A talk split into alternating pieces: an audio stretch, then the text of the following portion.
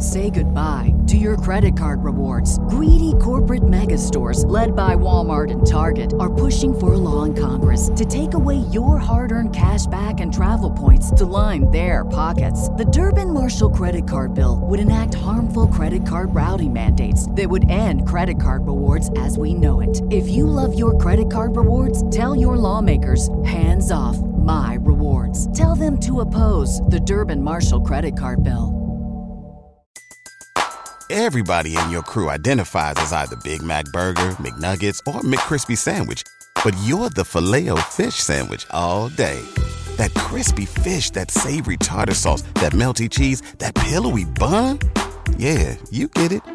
Every time. And if you love the filet of fish, right now you can catch two of the classics you love for just $6. Limited time only. Price and participation may vary. Cannot be combined with any other offer. Single item at regular price. Ba da ba ba ba. Hey there, listener. Welcome to the Deep Share Podcast. I'm your host, Andy Rouse, and for the last couple of decades, I've slowly been opening my eyes to a very different world than the one I grew up hearing about. And the more conversations I have with interesting people, the more mystifying this world becomes. So without further ado, let's get deep. We've got science to celebrate! Demons list now! After what, baby? Come on! There is rebellion in the wind. It will be crushed. Everything I've said is true. It's real. Dinosaur fossils? God put those here to test our faith. A damn lie. I, I saw them with my own eye. Did IQs just drop sharply while I was away? We did illusions, man. None of it is true. I'm not insane. This is mass madness, you maniacs. In God's name, you people are the real thing. We are the illusion. Dare you? Oh, fucking, I binned. I completely binned that intro. Did you? I didn't know. It. On the stream, yeah. Oh. oh. I hope it's working. Anyway. Uh, hello, willkommen, bienvenue, konnichiwa, ni hao, jambo. Jambo. Um, yeah, welcome to the Deep Amish Inquisition cast. Deep Amish Inquisition share. Rough. All right, I'm, I'm Amish Phil. I'm Amish Ben. Uh, I'm Amish Matt. The dwarf, the cripple, and the mother of madness. We've got Andy here. Andy's here from the Deep Share. What up? How's it going, guys? Hey, Andy. Good. Nice to meet you. Yeah, good. Thank you. Yeah, it's been a while in the works. This, I think, we first messaged each other right at the start of the summer when I was on holiday. Yeah, that's it's right. like, yeah, let's get this done, and we're Yeah, finally here. Yeah, you guys had a nice little trip, right? I did. I went. Uh, I, I sent you a little a video of me doing uh, what's it called the uh, the line the uh, uh, strip strip not strip line uh, zip line. Zip line, yeah. yeah, yeah. We're all holidaying in our own countries, obviously, at the moment.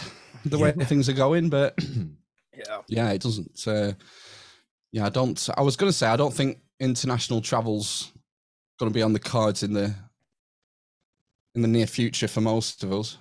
I mean, you must be you must be pretty optimistic, Andy, because you know with all the shit that's going down, uh, it must be comforting to have like the most popular president ever, like, the, the guy with the most votes ever. It's like Ever. America's always been that self-inflated kid on the playground, but now he's just gone completely off the rails, and everyone's just like, "What is happening?" Ugh, it's sad. Yeah, we're talking about how divisive it was before we started recording, and uh, it's it's just so easy. People get sucked in and they play into it, and uh, you know they just love to divide us and conquer us and get people working against each other. If you can disconnect from all that sort of stuff and try and see the funny side of, of the absurdity, I think that helped. Hell yeah, man. And uh, I think that's why it helps to do, you know, what we're doing in, in the podcast realm and, and trying to make light of things and other guys like we were talking about legit bat before and OBDM, OBDM the same. You know, there's so much quality content out there for people who want to disconnect from the mainstream. Yeah, and it doesn't have to be all gloom and doom. I mean, we all talk about a lot of the hot things and that they can be kind of negative or scary or whatever, but I think that's that's our drive to kind of inform people that aren't aware of the the dirt but like once you get through the dirt, there's so much amazing shit to talk about and like what we're capable of. Like what they, the whole reason why we have this negative force kind of imposed on us sometimes. Uh, You know, it's like it's because we need to find out what's we're really capable of and you know what they're hiding from us is exactly that usually you know Sorry, Phil's just messing around with the uh, the live stream here. Oh, but yeah, cool, man Ben, Ben, sort your camera out because every time your camera drops out, like the Twitter handles move over our faces and stuff. yes I've, Unlimited power. Sorry about that. I'll um, I'll I'll uh, not do that. Please continue. how many how many episodes are you on now, Andy? On the deep share? I man, I don't know. Uh, like I think well, I've edited down like I have like a bunch of them to drop still. I'm like kind of trying to catch up right now because I keep doing more episodes, but I, you know, keep there's only so many hours in the week to put it all out. So I keep getting getting behind, but I've having a lot of great conversations. It's like my brain is thinking way ahead of you know the amount of time. I need like 36 hour days. That's what I need. I need I work on like a 36 hour day and it just the world doesn't agree. So I lose a lot of sleep. but you guys have a shitload of episodes. You guys have been out around for a while. You guys have been hustling like crazy, man. Congratulations on That's that. the way we like to be described. Yeah, hustlers. I think I think we did it. I think we did about forty episodes before we even released any. Oh my Yeah. gosh, yeah. See, that's they'll kinda see the smart. light of day. dude it's like i don't know like my original plan was to kind of do that like i'm gonna get way ahead and then just like easily release them week to week but Oh no, you know, no. half no, the time no. we're- I mean, we never release them. we never. They're unreleasable. Yeah, they're, we'd be oh, we'd be practice we'd be cancelled by breakfast. oh Yeah, yeah Uh, i had a podcast like that entirely before it was like an entire practice Oh. podcast and yeah it's gone with the wind so, what what is the format of your podcast? Is it do you do kind of series and things like that, or seasons, I should say? I mean, I'm I guess like most of the podcast apps like ask what season it is, so I usually use Yeah. that, but I wasn't really planning on doing that. But you know, it might be nice to initiate that as like a good point to take a nice little vacation for myself, perhaps like do the seasons. But uh yeah, for the most part, I do like interviews with guests in certain fields and stuff like that. Um, Right, I'm starting to get more serious about um mini series of roundtables kind of getting different Yeah. perspectives on uh, a big topic that interests me. So I'm Oh, doing wow, one. Good. I'm in the midst of one right now that I'm calling The Witness, and it's basically focused on different pathways that humans take to uh, reach a very, to me, similar place or transcendent experience from paranormal to psychedelic to near death experiences, uh, alien encounters. You know, that's just part of the gamut, but it's to give a good you know gradient i guess to the different many different ways that we can come to the same kind of perennial philosophy that exists within kind of starts here and that's my take on it this kind of using consciousness as the starting point and that uh you know everything is suspect in this three dimension and and it can kind of all connect on a greater scale almost like i've been saying you know, it does feel like the strings are being pulled a lot of times, but it kind of feels like they're being pulled from outside of the theater, you know, From uh, a different dimension, you mean? something like that. Or maybe it's just us and it's all illusion or something. You know, I once heard someone say, like, once we realize we are this place, things will go along a lot better. I think that that that rings true in a lot of ways. I think uh, part of the problem is most of us are so caught up with our day to day life, our daily grind, the uh, responsibilities we have, whether it's via parenting, uh, job, uh, education, all the rest of it. We have so little free time. Compared to people living like 10,000 years ago. You know, like they reckon hunter gatherers actually had quite a lot of free time. They got most of the hunting and gathering done, you know, in a few hours in the morning. And then, you know, they had quite a lot of downtime to. Sudoku. yeah, Sudoku, yeah, or transcendental meditation. One of the, you know, either either or. Did you see that those footprints that were um analyzed this week from was Yeah. it North America, wasn't it? Yeah, it was. I can't remember exactly where. I want to say I no, I'm not even gonna say because I can't remember. We could look it up real fast though. I had a feeling that was was really. Ohio, maybe. Yeah, that sounds right. Um, footprints. Yeah, They found these uh, these footprints were found quite a few years ago, and then uh, they finally done some sort of chemical testing on them. New Mexico, And I think. New, Was it New Mexico? New Mexico, like- which doesn't surprise me. That area of the United States has a lot of old secrets. You know, there's um, ancient carvings and structures inside of uh, the Grand Canyon area that have, you know, have been kind of hush hushed, or people are like it's blocked off with construction, or you're not allowed back there. But people have taken videos and pictures, and stories have been written and stuff like that. That whole area, man. So, what do you think of this? What do you think of of this? Because, like, go ahead. Like, what do you guys think of this story coming out about these footprints?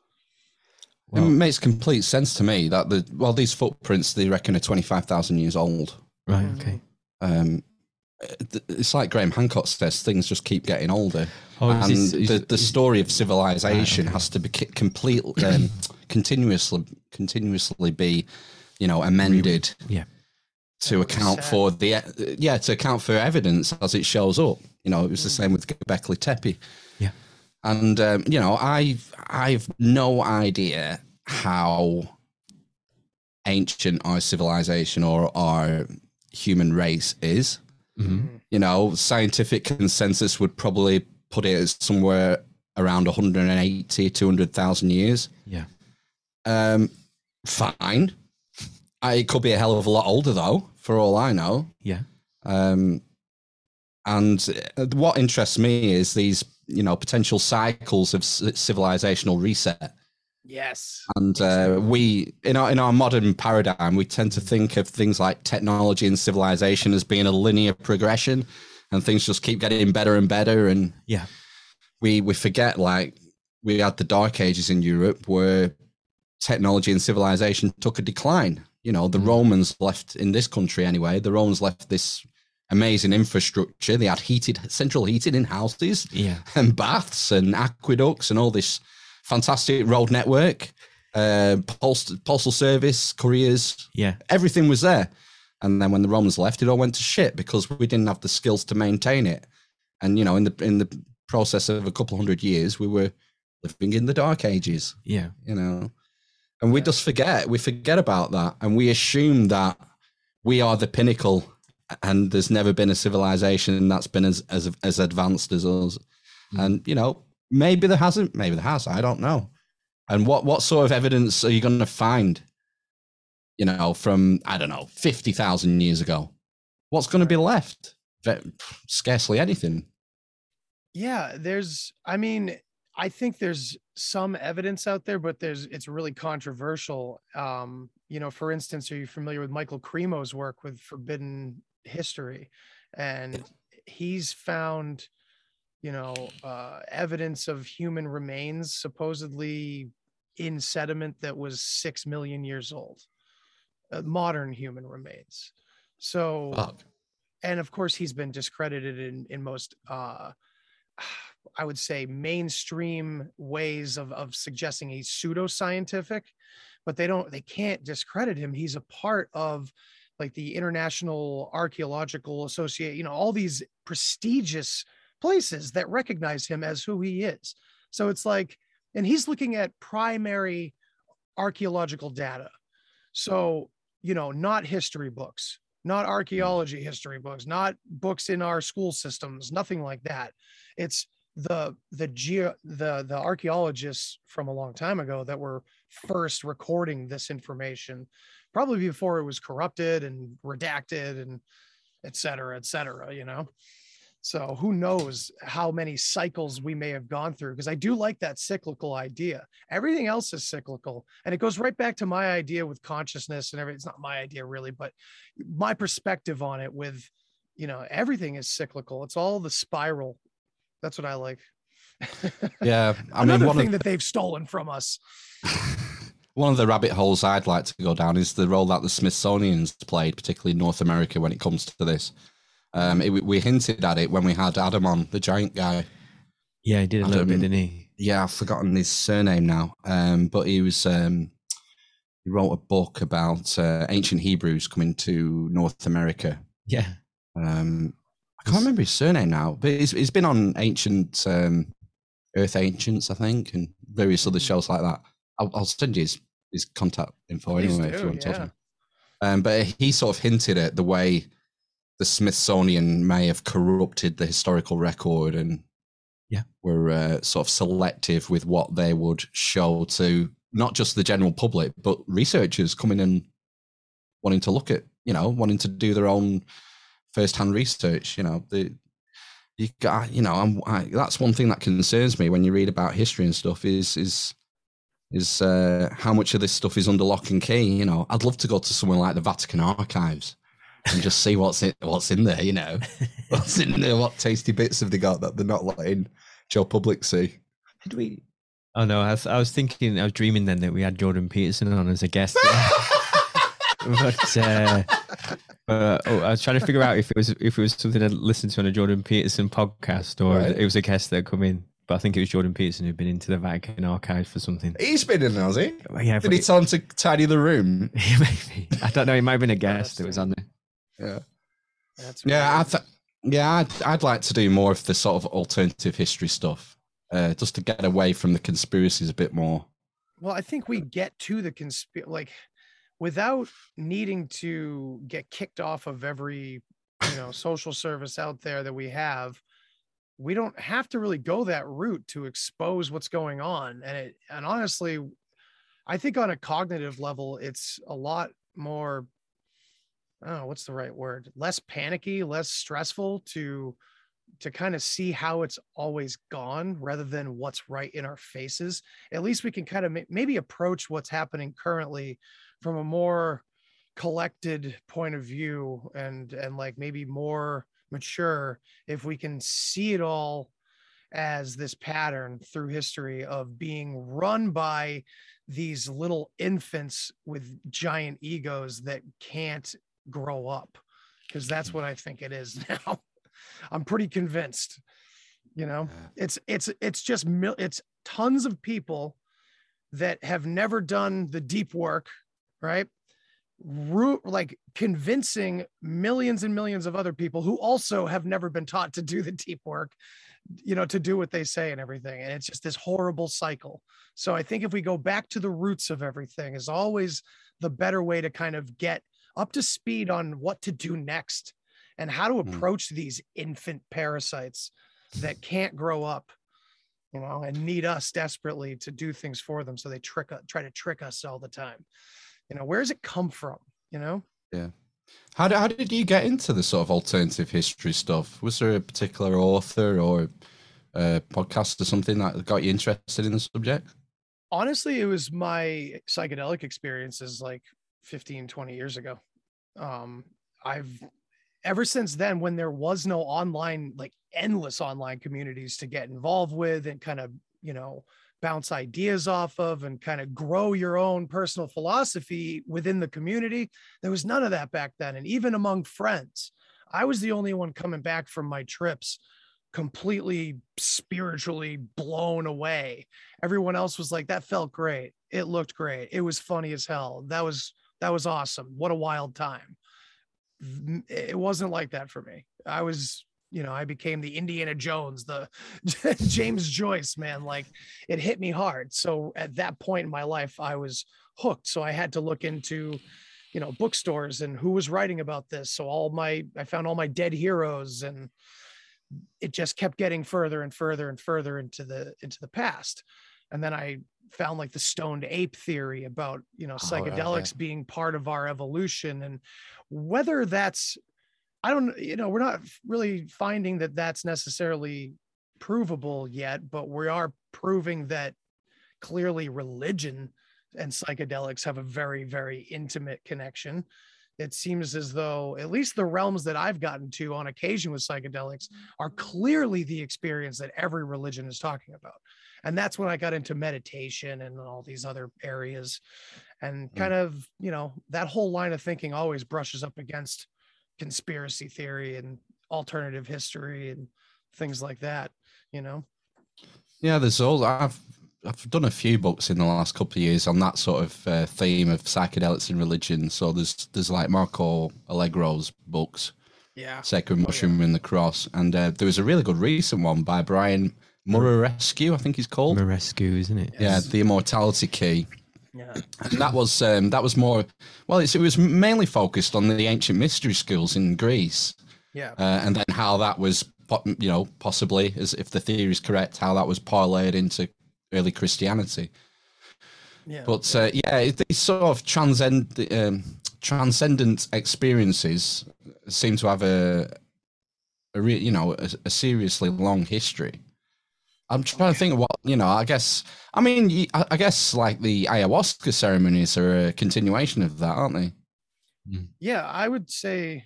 I mean, maybe a maybe a continuation, but I don't I don't know the the roots of ayahuasca, the the the cultural roots of it. When anthropologists have, have talked to Amazonian tribes, they always tell them because the the fascinating thing about ayahuasca is that it's one part, it's one root of a plant, and then to make the DMT orally active in your system, you have to use an entirely different part of another plant from the Amazon among 50 million different species down there. So when anthropologists would ask them how you ever discovered how you had to brew these things together, they would just say that the plants whispered it to them. So, uh, but the thing is, what what's the prosaic explanation? Trial and error. I guess. I mean, well, with fifty man. million different plants, and I mean, how many of them will be lethal? you know, it's like exactly, yeah, dude. And how, yeah, and how many, how many combinations is that though? That's not just a hundred million. no, trying to trying to put two together. That, I don't know. That's nuts. Well, I mean, I think I think um, is it what's the um the compound? It's in it's in lots of plants. Um, probably DMT, dimethyltryptamine. DMT, I think, is in quite a lot of plants. It's the inhibitor, isn't it? That is yeah. the key. The the what the hell is it? Yeah, it's I mean I mean outside inhibitors. yeah, some, something yeah. something science talk something. yeah, no, my memory's not what it used to be. That's right. Have you have you done ayahuasca? I've never done ayahuasca. I've done DMT, but I, I ayahuasca seems to me very similar to what I I got from mushrooms and uh, mescaline. The two, uh, not that I wouldn't try it. It's just that um, I think the the reports sound very just as positive and just as transformative and and spiritual. I know there's a lot of people out there that really define the different experiences. And I know some of them are pretty stark, but I think a lot of it sends you to the same part of your head, you know, your experience because it's really just you. Our brain have our brain has receptors for these chemicals and then these chemicals go in like a lock and key system. So it's just kind of opening a door and allowing the brain to do what it probably would do if we didn't have to maintain our lives. You know what I mean? We're we're focused like this to survive, but this is what's going on. You know. Were you um did you like have communication with what was on the other side?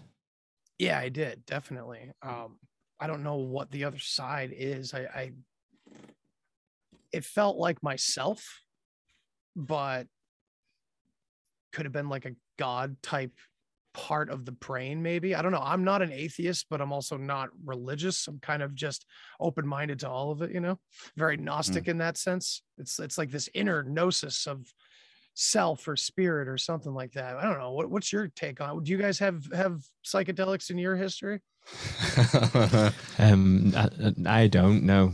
No. I think the more I've kind of looked into it recently, the more interested I am in kind of doing it. Basically, simply because of um, a lot. Of, there's been a, a lot more kind of well scientifically based research, I suppose. You know, in the UK recently, and I know in America for the last sort of twenty years, there's a guy at John Hopkins who's been researching it. Um, and mainly in the UK, the one is is run by Professor Nutt, um, is his name. But basically, he used to be um, the government's advisor on like on drugs, wasn't he, and alcohol and things like that. And he got sacked, like in his first week, because someone asked him, um, "Well, you know, what what do you think are the most dangerous drugs?" And he went, uh, "Well, tobacco and, and alcohol." And, and they asked him, "Well, what what would you do with marijuana?" Well, I wouldn't sort of classify it, and you know, and things like that. So he was immediately sacked by the government, basically. Thrown out, Um, of course. Yeah, but what I'm what when sort of the things I've read and listened to and all the rest of it, it, it seems like it's a um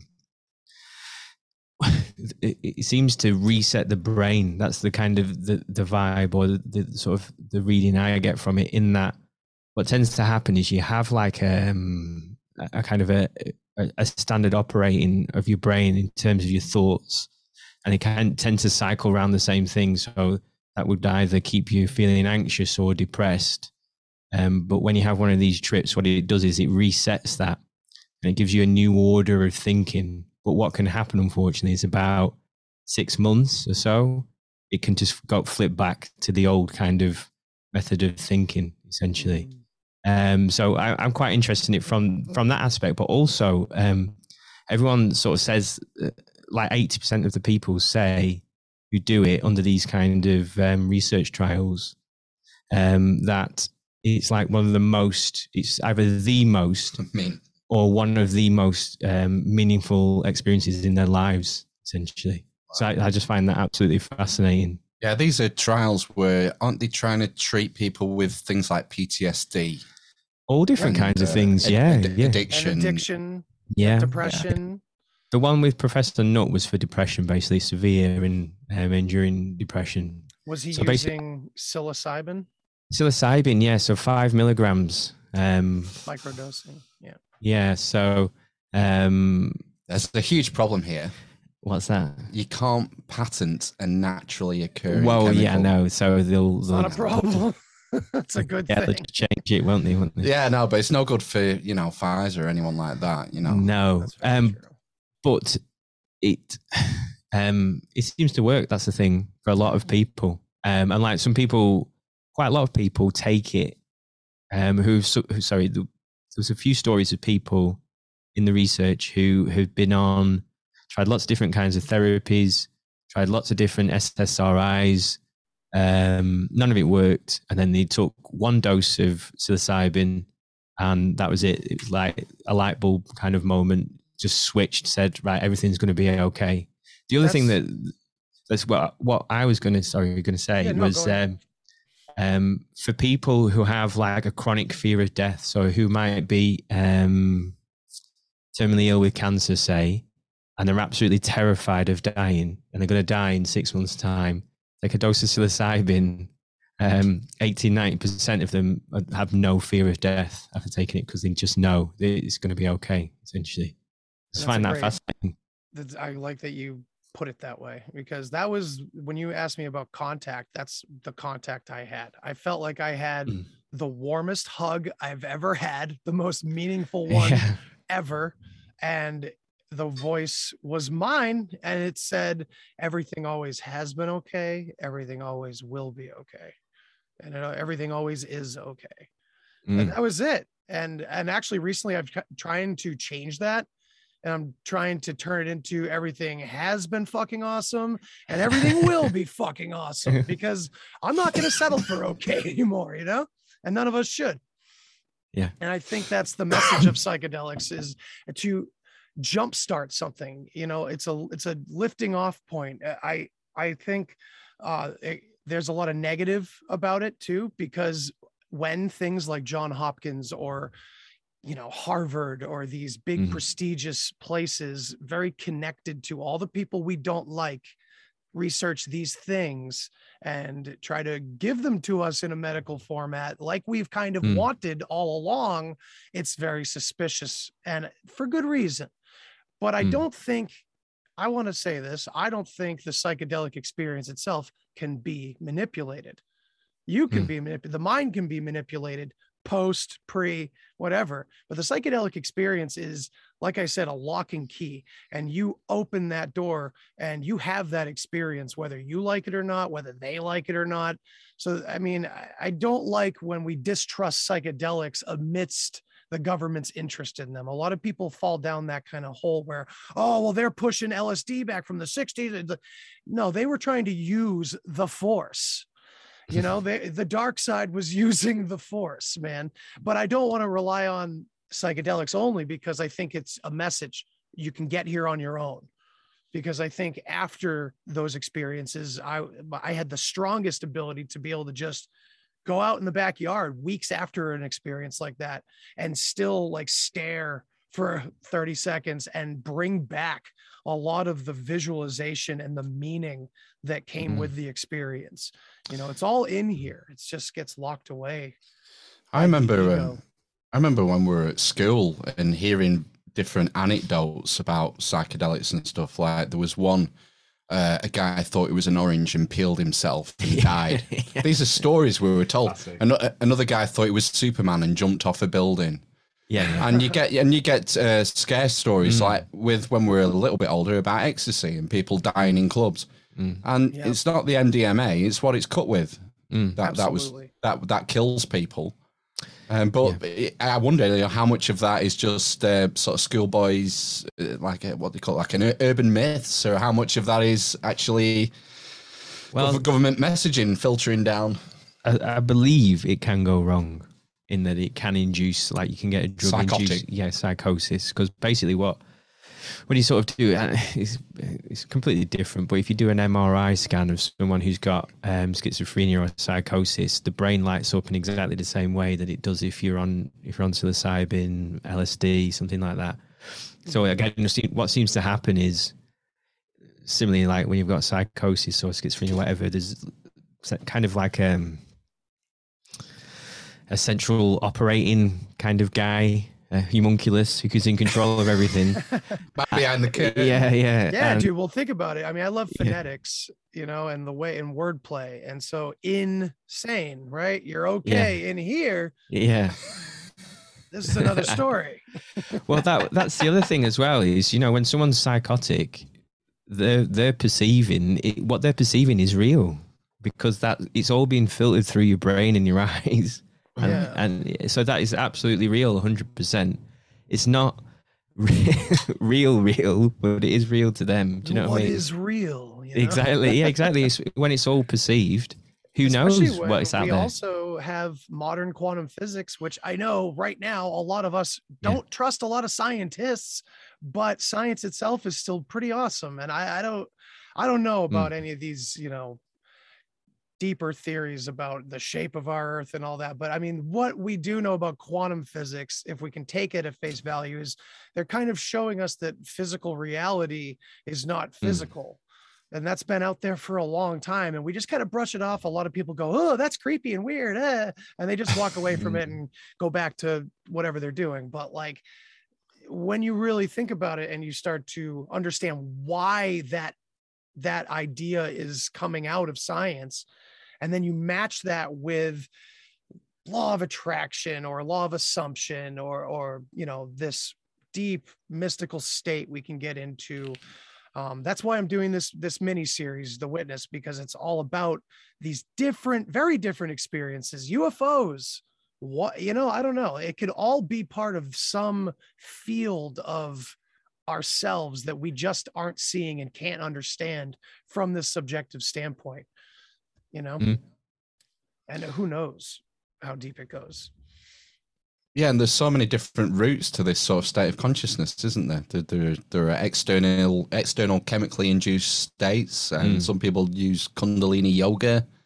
Well, that was what that's what I was gonna Meditation. say. Sorry, was like you know when people have done these, um, had the trips and stuff, tends to be that afterwards they get into like meditation and things like that, and they do it themselves, you know, without having to, like what you were saying, you know, around sort of just being able to go in the backyard and re-engage Exactly. with what you experienced, basically. Can these Oh, people yeah. fucking Netflix and be happy with it? That's what I did. Dude, that's what I did for so long. I had to turn a lot of this shit off. Remember when I was saying how like there was no online community? So, Yeah. like Yeah. you know, eventually it just was like, all right, I'm gonna just go. It's like that meme of Homer going back into the cornfield. or it's just, you know, like, uh, never mind about anything I said for a long just- time. we're sort of distracted to death, aren't we? We're, we're and and it's and it's got so much worse since the advent of the smartphone. I mean, it's it, mm. oh my gosh, there's such a time suck. and It's like- content. the Ugh. content wars. That's the other thing I'm finding. You know, like the uh, the the monthly subscriptions for everything. So you know, like you, you know, Disney, Netflix, the Sky satellite television here in the UK, HBO Max, things like that. You know, Yeah, Sky has a lot of cool programs on it usually. I actually Mm. I actually yeah, find them on a number of my channels or whatever I watch, but yeah. right? Yeah. Do you watch Yeah. a lot of documentaries? Yeah, not as much as I should. I don't know. I Mm. I used to. I feel like I'm on information overload currently over the past couple of years. So I mean, it's a lot easier to pace myself on the older stuff. You know, I'll read about ancient language and stuff like that, you know, where cultures came from. Right now I'm obsessed with Bock Saga if you guys are familiar with that. Say goodbye to your credit card rewards. Greedy corporate mega stores, led by Walmart and Target, are pushing for a law in Congress to take away your hard earned cash back and travel points to line their pockets. The Durbin Marshall credit card bill would enact harmful credit card routing mandates that would end credit card rewards as we know it. If you love your credit card rewards, tell your lawmakers hands off my rewards. Tell them to oppose the Durbin Marshall credit card bill. Everybody in your crew identifies as either Big Mac Burger, McNuggets, or McCrispy Sandwich. But you're the filet fish Sandwich all day. That crispy fish, that savory tartar sauce, that melty cheese, that pillowy bun. Yeah, you get it. Every time. And if you love the filet of fish, right now you can catch two of the classics you love for just $6. Limited time only. Price and participation may vary. Cannot be combined with any other offer. Single item at regular price. Ba-da-ba-ba-ba. What's that? Oh my. Well, we can go into a little bit, but it's I'll tell you this, it's something that is really hard to just blurt out it uh, you know, it's it's a story that comes from Finland from a single man that the claims are that it comes from his family and passed down since the beginning of time and that that his family, that the one that he comes from, which is the Bock family, Boxström, it becomes uh, is the first family, the first human family on Earth, and it goes into all sorts of different uh, redirecting history. The uh, even the stuff that we've been learning for the past few years about like Tartaria and things. It's it's this Bock saga is turning things on its head in ways I really didn't expect it to, because it starts off in a pretty weird way and it makes a lot of big claims, but then on the phonetic level of uh, the root language that they attribute to this Bock saga supposedly is our first language. And the coincidences about this language are really really just fascinating. And to go into it is is too much. I won't do it here but i'll definitely send you guys some links that you can look into and hear it from the horse's mouth from these videos because the story's like orally passed down. They only just Right. recently wrote a book and actually yeah it's right here for anyone that's interested the Bock saga and uh Oh, cool. There's the uh, Ouroboros there on the cover as well. it's really interesting because it basically rewrites our ideas of even early Egypt and things like that. But it comes from a uh, a Scandinavian origination point. The here, I'll tell you this one part of the saga just to just to whet people's appetite. So supposedly, this is all based on what the saga suggests, is that a long time ago the Earth was not rotating on an axis point. It was straight up and down. And the- because of that, the sun stayed I guess, prospectively from the North Pole to stay daylight 24 7 up here. And where this North Pole was, was where Helsinki is now. That's the way the story goes. And back then, it was referred to simply as hell or home or completion or balance, heaven, basically. So, and we always talk about inversion in this community and what the Catholic Church has done to a lot of pagan society and heathen society is invert and discredit and all that. So we start right there with hell being a place in the north, not down below. And it's a heaven, not a horrible place. But the ironic part, it is where all these hot springs are and uh, this volcanic action going on in the planet. When the earth falls on its axis, this story claims that's the first Ragnarok. and we know that we know that from the Viking story. And yeah when that happens, the whole planet gets covered in, in snow and ice and it freezes over, and most people die. But up there, and they even claim that the Gulf Stream has something to do with this. That's, you know, comes right over where I live up in the northeast of the United States, goes all the way straight over where Helsinki would have been up there. Um, kept that one area and all the, the, the volcanic activity, kept that area unfrozen or at least to a degree where they were able to survive in caves and underground subterranean cities that they ended up building built building. Because they claim the saga claims that this period lasted millions of years. So during this period they referred to this time period as altlantis a-l-t-l-a-n-t-i-s which translates for them to all land ice and eventually, once this ice melts, that's the second Ragnarok and the biblical Flood. floods. And then all these tall, now remember, they're living underground for millions of years. And the one thing I forgot to mention was the saga suggests that we were all tropical beforehand. Every race was tropical on the planet until this first Ragnarok. So now Fast forward, they've been living underground for millions of years. Their skin becomes white, their eyes turn blue.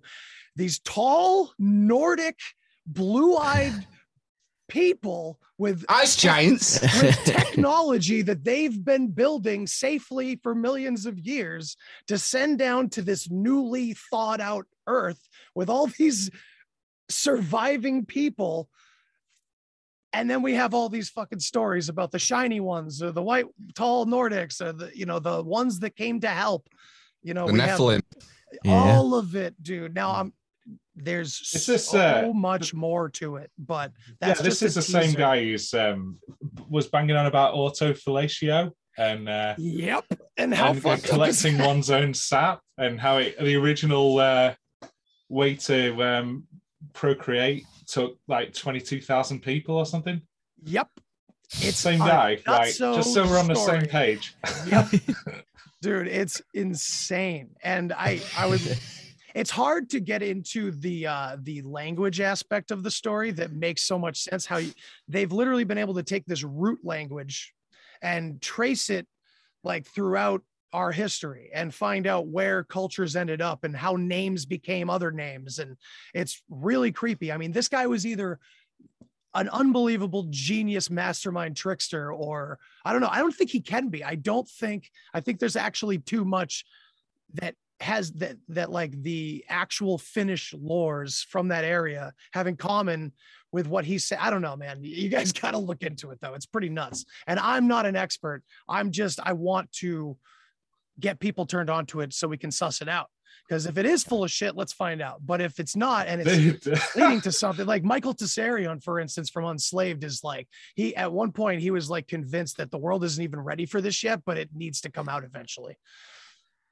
By all means, crazy. man. I mean, you know, eavesdroppers, read the book or go to boxsaga.info and you can hear all about how Santa came from Finland and before the ice time was the all father to all people on the planet and uh, nice. you know all your all your uh, autofellatio tips.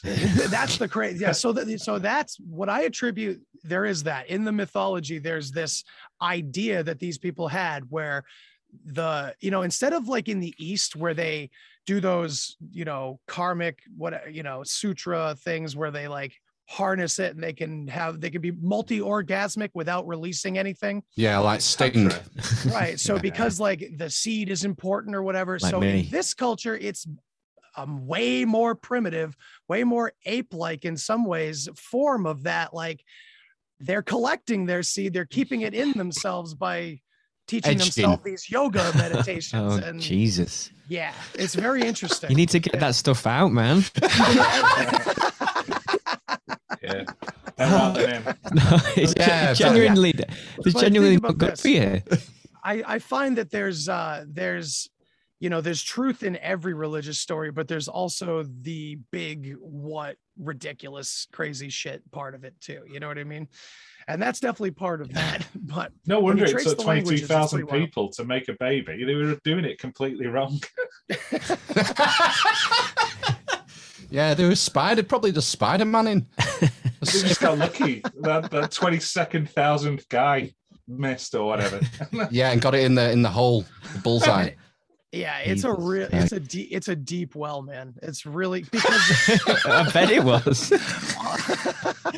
a lot of it is completely throws you off and it's like well what the fuck what what But then other parts of it's like oh holy shit like linguists are turned on their heads and they don't know what to do about this and they're like know- how is this? I I don't we don't understand how this is happening. Like we're Yeah. tracing the like roots of the germanic languages here. It's nuts. It's crazy. I remember when I, I read uh, John Marco Alleg- Allegro's stuff, and um, the problem is I just came away with it thinking, well, this is a fascinating idea, but I just don't have the tools to to be able to evaluate it. I'm not a linguist. He's mm. giving all these, you know, trained, you know, scholarly linguists are going over this stuff and trying to make sense of it. What hope fucking I got? Well, that's the yeah, that's the thing. I think that's the thing with his book is you know it's all language based, isn't it? yeah, I And think I think it philology depends. is it called? philology. Yeah. It Yeah. depends how you go into it. I think if you go into it wanting to believe it, you'll come away believing it. If, Mm. you, if you go into it not wanting to believe it, which all his peers, Yeah, you know, he, he was yeah. he was ostracized from the linguistic community for releasing th- those books. Mm. You Just know, like so Zecharia Sitchin with all his Sumerian translations. You know, he's still. I had people on my show that have said, "Well, I respected Zachariah a lot, uh, but you know, he got a lot of things wrong, or he mistranslated this, or he may have done this because he kind of fell down his own rabbit hole, this or that." You know what I mean? Mm. Maybe there's good intentions still there for the most part. You know, like this Bock saga thing. I don't want to say that it has. This is our. This is it but I think it's a huge. I think I think it has elements that we need to connect to other things, and that's the whole. That's really the essence of it. Is that it has a lot of valid information that we need to bring out and suss out and wonder and and figure out why it's connected to these other things. And because to me, what the Bock saga, the most interesting thing to me is that it's revealing uh how our language is actually coded and how it can be fucked with and manipulated. Because what the saga suggests is there's like original story to every sound in our alphabet. They have the same alphabet as modern english and when you look into it it's like they have their story and how these words evolved and how they changed and who changed them. It's it's a really interesting way to look at things. And i think it's probably our key to a lot of the ancient things that we have like 90% of it but we Mm. have a lot of linguistic missing parts you know? Uh yeah. Any, anything that is is ancient and that has been passed down through oral tradition has value in it outright. It has a value from an anthropological point of view, from a historical point of view. This is the stories that people, even if they are just stories, mm. it still has value in the fact that these are stories that people were telling themselves ten thousand years ago, from however far back it goes. And Yeah. there, there are still things that you can derive from that, even if it's hundred percent bullshit. It still has value.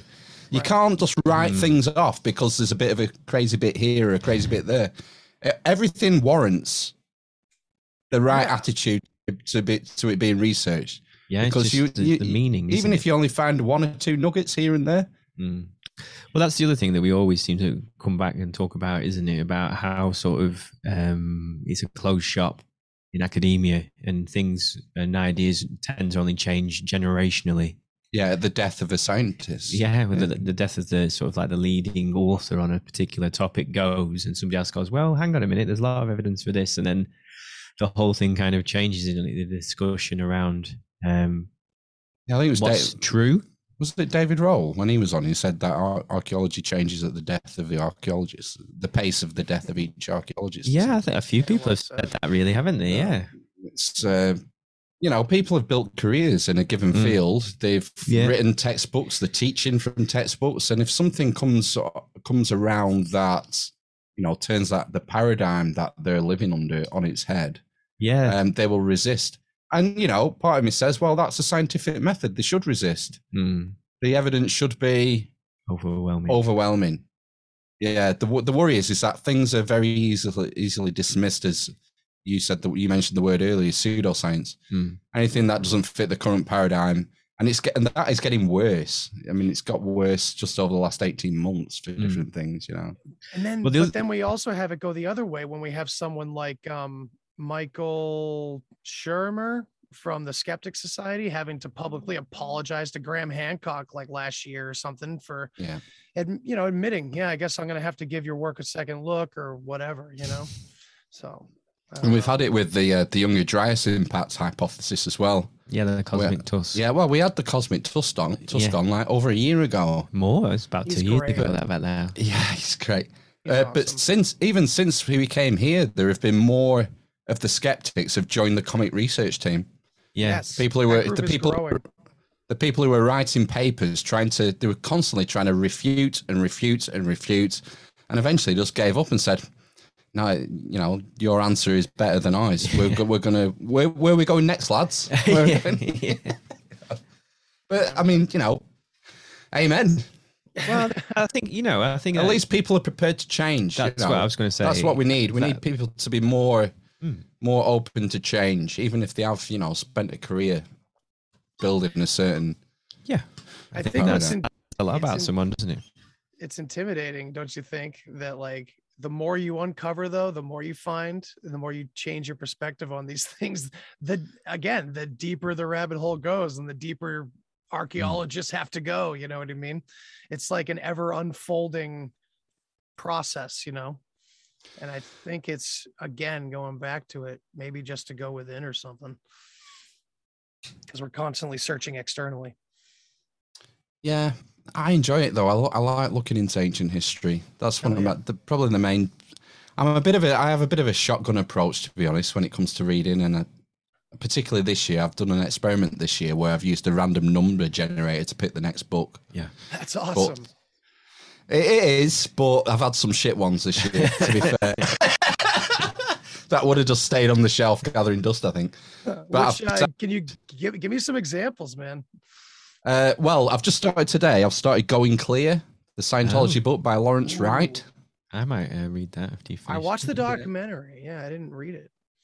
Uh, the one I finished today was um, a Christian apologetic book about Jesus amongst Jesus amongst other gods by Ravi Zachai- Zacharias.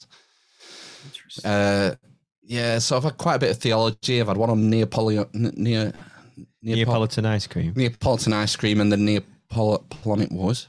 I can't even say it. Napoleonic War. Napoleonic Napoleonic Wars. Yeah. Um, Gulag Archipelago. I got this. That was the first one out of the hat this Oh, year. that one seemed to affect you a lot. The Gu- the Gulag Archipelago. Uh, everyone should read that book. Absolutely everyone. and uh, now more than ever. Yeah. Yeah, that's a very powerful book. And the, the line that's heavily quoted from that book in other books, and it was in the last, it was quoted in the last book I read, is that the thin line divided, the thin line dividing good and evil ru- runs through the center of every man's heart. Oh, yes, I've heard that one. Yeah, That's it's intense. great. It's and great that's from someone who was in the middle of it. He was in the gulag, and uh, you get you get similar themes. I got a similar theme from um, "Man's Search for Meaning" by Viktor Frankl, who was um, a psychologist who was in uh, Auschwitz, and uh, wrote a book when he came out, trying to sort of analyze the psychology of the guards and the inmates to a lesser extent.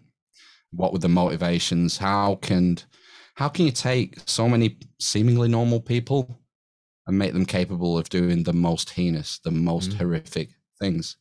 And he, he came to uncomfortable conclusions. Well, the uncomfortable conclusion from, from for the reader is those guys were no different than us. Mm. And if, if you know, what makes you think if, if you weren't in that situation that you would have been the guy who stood up and said, no, I won't. Mm. A lot of people will just go along with the crowd. Oh yeah, because the thing is, you would have ended up in the the account, wouldn't you? Basically. Uh, I don't, yeah, but You would have or dead. well, if it, if enough people had stood up, it wouldn't have Well, no, happened. yeah, That I don't know. So I'm not sort of excusing it. You know But what I mean? That's the reality, isn't it? It's also about our children and the next generation, and it's like, Mm. Absolutely. is it is it that again that egoic inner child that goes, well, I don't want my child to live alone, so I'm not going to stand up and I'm going to stay with him and everything, or is it is it more Mhm. heroic to be like, I want to set an example and I will I will die standing for him to understand that, you know, and that's a horrible choice for anyone to have to even think about. I mean, shit, I'm getting choked up even thinking about it, man. I don't watch. I don't watch a lot of uh, movies anymore. But the, there, there's a great movement, uh, a moment in the first Avengers movie, and it's when Loki lands on planet Earth, Mm. and uh, he kills someone, and he's outside in a square with a bunch of people, and he tells the people to kneel, Mm. and they all kneel apart from one old man, and he, he says some words to the effect of, uh, "We don't, I, I won't kneel to a man like you." Exactly. Mm. And fortunately, Iron Man comes in and kicks, kicks his ass, and it, it ends all right. But yeah, I always- you've got to draw a line somewhere. I always found Loki to look so care over characterized in that scene too. Like his costume is so obtuse and ridiculous. It looks like a dumb kid's costume you'd find. And like, not that the they did a great job on those movies, you know, but like just his costume in that scene with the big ridiculous horns. And it, it almost just like in a way like breaking the fourth wall towards the audience that kind of can see it it's just showing that it's all trickery and it's all theater and it's all wizard of oz bullshit like he's just a fake god like you know i know he was a real god but in my eyes i don't know i saw it. I saw this like theatrical clown standing there demanding everyone to kneel and he had to kill you know use his power that isn't his in this staff and prove his power to, to make them kneel i believe before they do. And it's just it's all magic and theater and distraction and misdirection. And i think the more we talk about all this kind of shit the less less we pay attention to it in like a subdued kind of way you know we can ignore it and move on with our lives and shit how much of it is is just trickery you know where do we draw the line Yeah, and it's so passive as well. You know, watch uh, TV, Mm. um, sports, movies. It, it's so passive. It's just something that, well, you, you're a consumer basically. You're just sort of sitting down and consuming this stuff, and uh, you know, uh, everyone has to sort of come to their own judgment at a certain point in their life where they sort of analyze their behavior and think, what, what, what have I just spent the last twenty years doing, man? you know, going to watch football that I hate. I remember going to North End and thinking, like, almost wishing them to lose, so that I would I would have something to to moan about at work the next day. You know, it's like a, That is that is pretty dark. it is, it is. It's like, but you come to a point you think, no, no more. I'm not doing this shit anymore. I'm I'm just gonna stop. You know, and it's the same with TV. There's so much sort of C grade dross Yeah, on there's a lot of TV. You know, rubbish, isn't there's, there? Yeah. there's very little sort of high quality writing or storytelling anymore. yeah Especially more so in movies because it's all remakes and not only that, but it's all cut, cut, cut, cut, cut, cut, cut, cut, cut, cut, cut. Like there's no Fast. acting, there's Mm. no feeling. Like you know, you watch like I got Jaws on right now. You watch Jaws, man. you you listen to Robert Shaw talk about the USS Indianapolis experience, and it's like yeah. this is now. I'm not saying Tom Hardy couldn't pull that off in a sick reboot. That actually might be a cool idea, but I'm just saying, like, I, it's only done in homage now. You know, you get a period piece or you got like a real Yeah. artsy movie. It's not just generally, I would love to see an awesome action movie with great acting like I used to see. I'm not talking like Predator, but like as much as I love that, but like Terminator, You know, that movie right there, Yeah. Blade Runner, like whatever, predictive mm. programming be damned. Like these movies had incredible acting and storytelling. And I don't know, for me, it did not program me into someone who's just like, oh, that looks like a great future.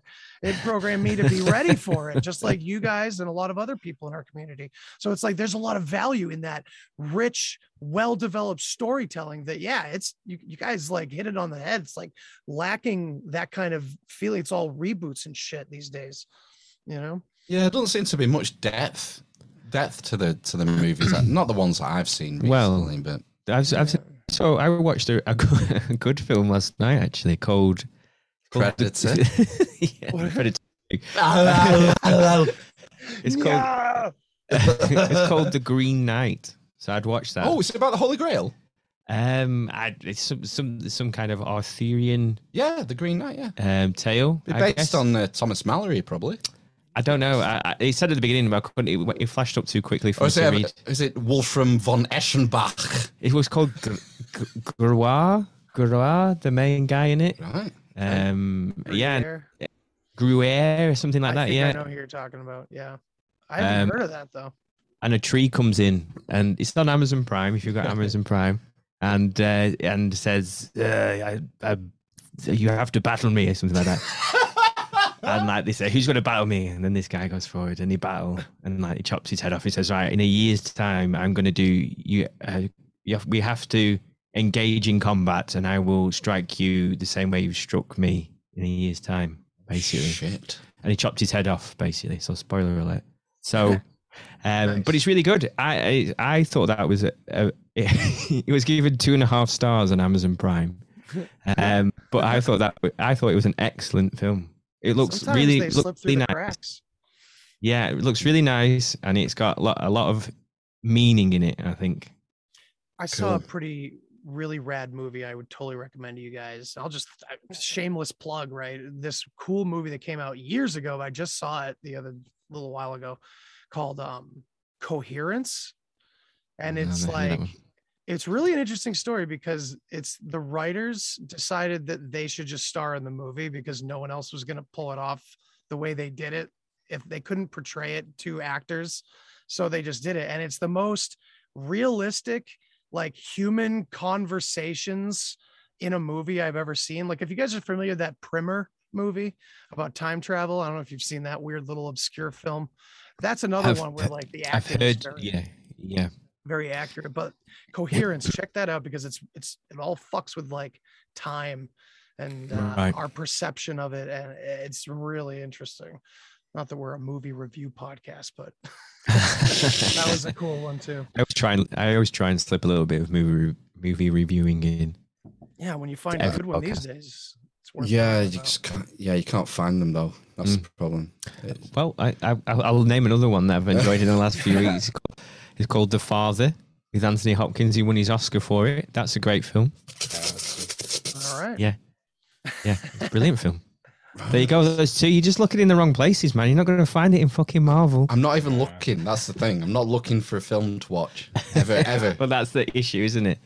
I can't Yeah. do Marvel. I mean, I, I did a little bit. I watched the Avengers and they were fun, but I, I just I don't know. I watched Loki because I knew there was going to be fucking tons of symbolism in it, and oh my god, yeah, it's just all yeah.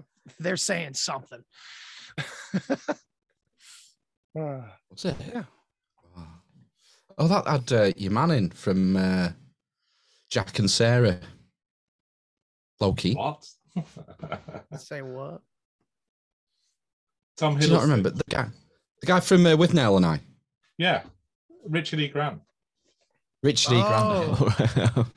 He played Loki from an alternative Tom universe, Sarah, apparently. jeez. Oh, that's watched it. right. Yes, he did. Yeah, there was a few alternate Lokis. It was it was curious, but whatever. Enough about Disney stuff. So, what have you guys been digging into? Oh, lately Disney is your Satan. research? Yeah. Is that what you guys have been digging into lately? Oh, Oh my god, you brought you breaking up a bit. yeah. Oh Uh, uh, no. some No, internet last time you last time you switch you switched something off. I and- switched something off. What Yeah. the, the laptop? No, I don't some- think that'll work. There was something guys in are the coming in background real good. improved the uh, Oh, I can't remember. the It's system weeks ago. audio. Am I still I don't breaking know up? it is then. I turned something off. Yeah, it was like a few weeks ago when you when the system Oh, resources fuck. were low. Minimize that window. I've Go on. cu- queued it. For Yeah, talk fuck's now, sake. Andy. No, it's fine. Check, check, check. Yeah, we've got rid of it. check Here we go. You see that all the way through? Yeah. We've just yeah, we're just just gone over an hour, and now we've, we've finally sorted it I out. just sorted the audio. There's always some I'm- issue with live, man. That always happens. I've decided that next year I'm going to hyper focus on what I'm going to research rather than the Ooh. shotgun approach. I'm going to pick two subjects, one esoteric, One for six six months each. no, one esoteric and one exoteric, and alternate. No, sexy. Yeah, Good sexy. idea. Yeah. So I'm not. I'm. I'm thinking at the moment. I'm thinking ancient Rome and the Holy Grail. I think you've read everything about ancient Rome, though, haven't you? No, there's Isn't like that a like a million topic? That's that sounds more like a topic and then a subtopic instead of two separate things. But yeah, okay, no, exoteric and esoteric. Yeah, I see it. So Yeah, I mean, intense. when when it comes to the Holy Grail, I mean, you, you could go back to the original sources, the the Grail romances, and then you can go into King Arthur as well, Mhm. or Gnostic stuff, the Gnostic texts. The um, Yeah, you know, there's lots of scope when it comes to King Arthur and the Holy Grail. yeah. and don't they Rome, say that, he's like- a myth or maybe not real or something like that? I have never looked into him. it's a controversial thing. I mean, the, the story. I mean, there was a great book um, by two Welsh scholars. Mm. I can't remember the names now, but they they went into sort of the history of the myth and how it was passed down in an oral tradition by Welsh bards. These Welsh guys who would sing these songs about King Arthur, and uh, that's where it seems a lot of the mythology comes from, from North Wales, from Gwynedd and uh, Anglesey, and around that sort of area. Um, so it's just a fascinating subject. I mean, the the problem is is trying to root it in historical fact, isn't it? Because Mm. they can find archaeological archaeological evidence of a battle at, at, at you know wherever, but how do you attribute it to certain people in history? Is is very difficult. Mm, well, What if you don't have writing, extant writing, and, and all this is passed down orally because it's the Dark Ages. It's like we said, it's when the Romans had left and we forgot how to do everything in this country. So Yeah. I run into that problem in a similar way with like ancient Babylon and Sumer and stuff like that. Mm. they talk about this Anunnaki, that I mean, there's roots of this Anunnaki word that means basically the same thing everywhere. They they they find a word in I can't remember what it is, but in Gaelic in in that region of the world, it it talks about this similar idea of these helper gods or whatever. It was, could have just been these humans, you know, from the north or something. But whatever it was, it's like there's also so much astrological connection to these characters that are written about, even to Babylon and Sumer. So a lot of times when you get into like astrotheology, it feels like you're completely explaining all of these characters away entirely into mythology. And it but then there's physical evidence of like, oh, look, yeah, this political system went here and here. This name kind of turned into this name and went here and here and crossed the oceans. And so it's weird when you have this symbolism, but then you also have some physical physical evidence. Yeah. history. Yeah. Yeah, and textual evidence. You know, when it comes to someone like J- the big JC, Yeah. you know, we have non-Christian textual evidence. You know, from jo- Josephus and um, Pliny the, The Pliny the Younger. Who is it? Younger or the Elder? I think it's the Younger who wrote a letter uh, mentioning the Christians at this point in time. You know, so you know, if you've got multiple sources, you know, it's it's kind of alluring the astrotheological astrotheological argument that these, you know, the Son of God. Well, he was the Sun God. It's the Sun. It's uh, you know, it's it's uh, just the embodiment of a myth. But ah, yeah, I'm not buying it. I'm not buying. I'm just not buying it. Going back to the King Arthur next week. Um, Edmund Marriage is coming next week. Big marriage. big marriage with a full-on presentation. Oh, and this is this links back because he's going to tell us about how um, Jesus and Thomas Didymus went to the east. Thomas Didymus. Yeah, Thomas went to India. He was the uh, well, supposedly the first missionary, Christian missionary to India. Okay. And then they circle back, circle back, and end up in the UK. Get the fuck out. Yeah, and this ties in with Joseph of Arimathea coming to the UK and Glastonbury Abbey and the Holy Oh. Grail and all the rest of it. Oh right, is this is this like the Holy Grail doing the tour or something? Yeah, man. Yeah. Yeah, came to Glastonbury. yeah, yeah. So we're going to find out more next week on that. I, Yeah, that I sounds good. reckon. That sounds awesome, man. Nice. Yeah. Yeah, but yeah, Well, it's been rad talking to you dudes. Yeah. yeah, definitely. Yeah, we're gonna have to uh, we're gonna have to fuck off into the night. that's, that's what we do. Hell yeah. well, 'cause it's like it's like tea time there. You're gonna have your dinner soon, are you? Oh yeah. Yeah, it's early here. It's still a nice day. I still got work to do. Well, Oh, man. well, it's been groovy, Andy. It's been nice to meet you. Yeah, we'll let you go. Mm. Likewise, likewise. I hope to talk to you guys again. Probably get you on like some cool roundtable all about these ancient topics, man. I would love to do one about the Holy Grail. That would be sick. Yeah, Absolutely, yeah, yeah, yeah, yeah, definitely. Yeah, a round table. yeah, about exactly. Yeah. The Knights Oh, that of the be Round Table. We dance whenever able. yeah. All right, Andy. We'll sign off. Stay on the line for us for one minute, just while we play the uh, play ourselves out. We'll catch you on the flip side, part two. See ya. Thanks for listening to this episode of the Deep Share Podcast. If you want to hear more, then hit that subscribe button. Follow me on all the social places. And remember, think for yourself, but don't always believe what you think. Till next time. Human sacrifice, dogs and cats living together, vegetarian. Enough, I get the point. You have meddled with the primal forces of nature. and you will atone. What do we know? What do we know? If I know what we know, then I can tell you what we know, and if someone else knows, okay?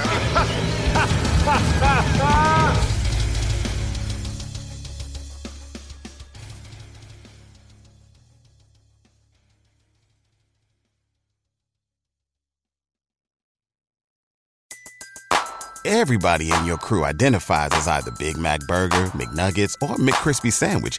But you're the filet fish Sandwich all day. That crispy fish, that savory tartar sauce, that melty cheese, that pillowy bun. Yeah, you get it. Every time. And if you love the filet of fish, right now you can catch two of the classics you love for just $6. Limited time only. Price and participation may vary. Cannot be combined with any other offer. Single item at regular price. Ba-da-ba-ba-ba.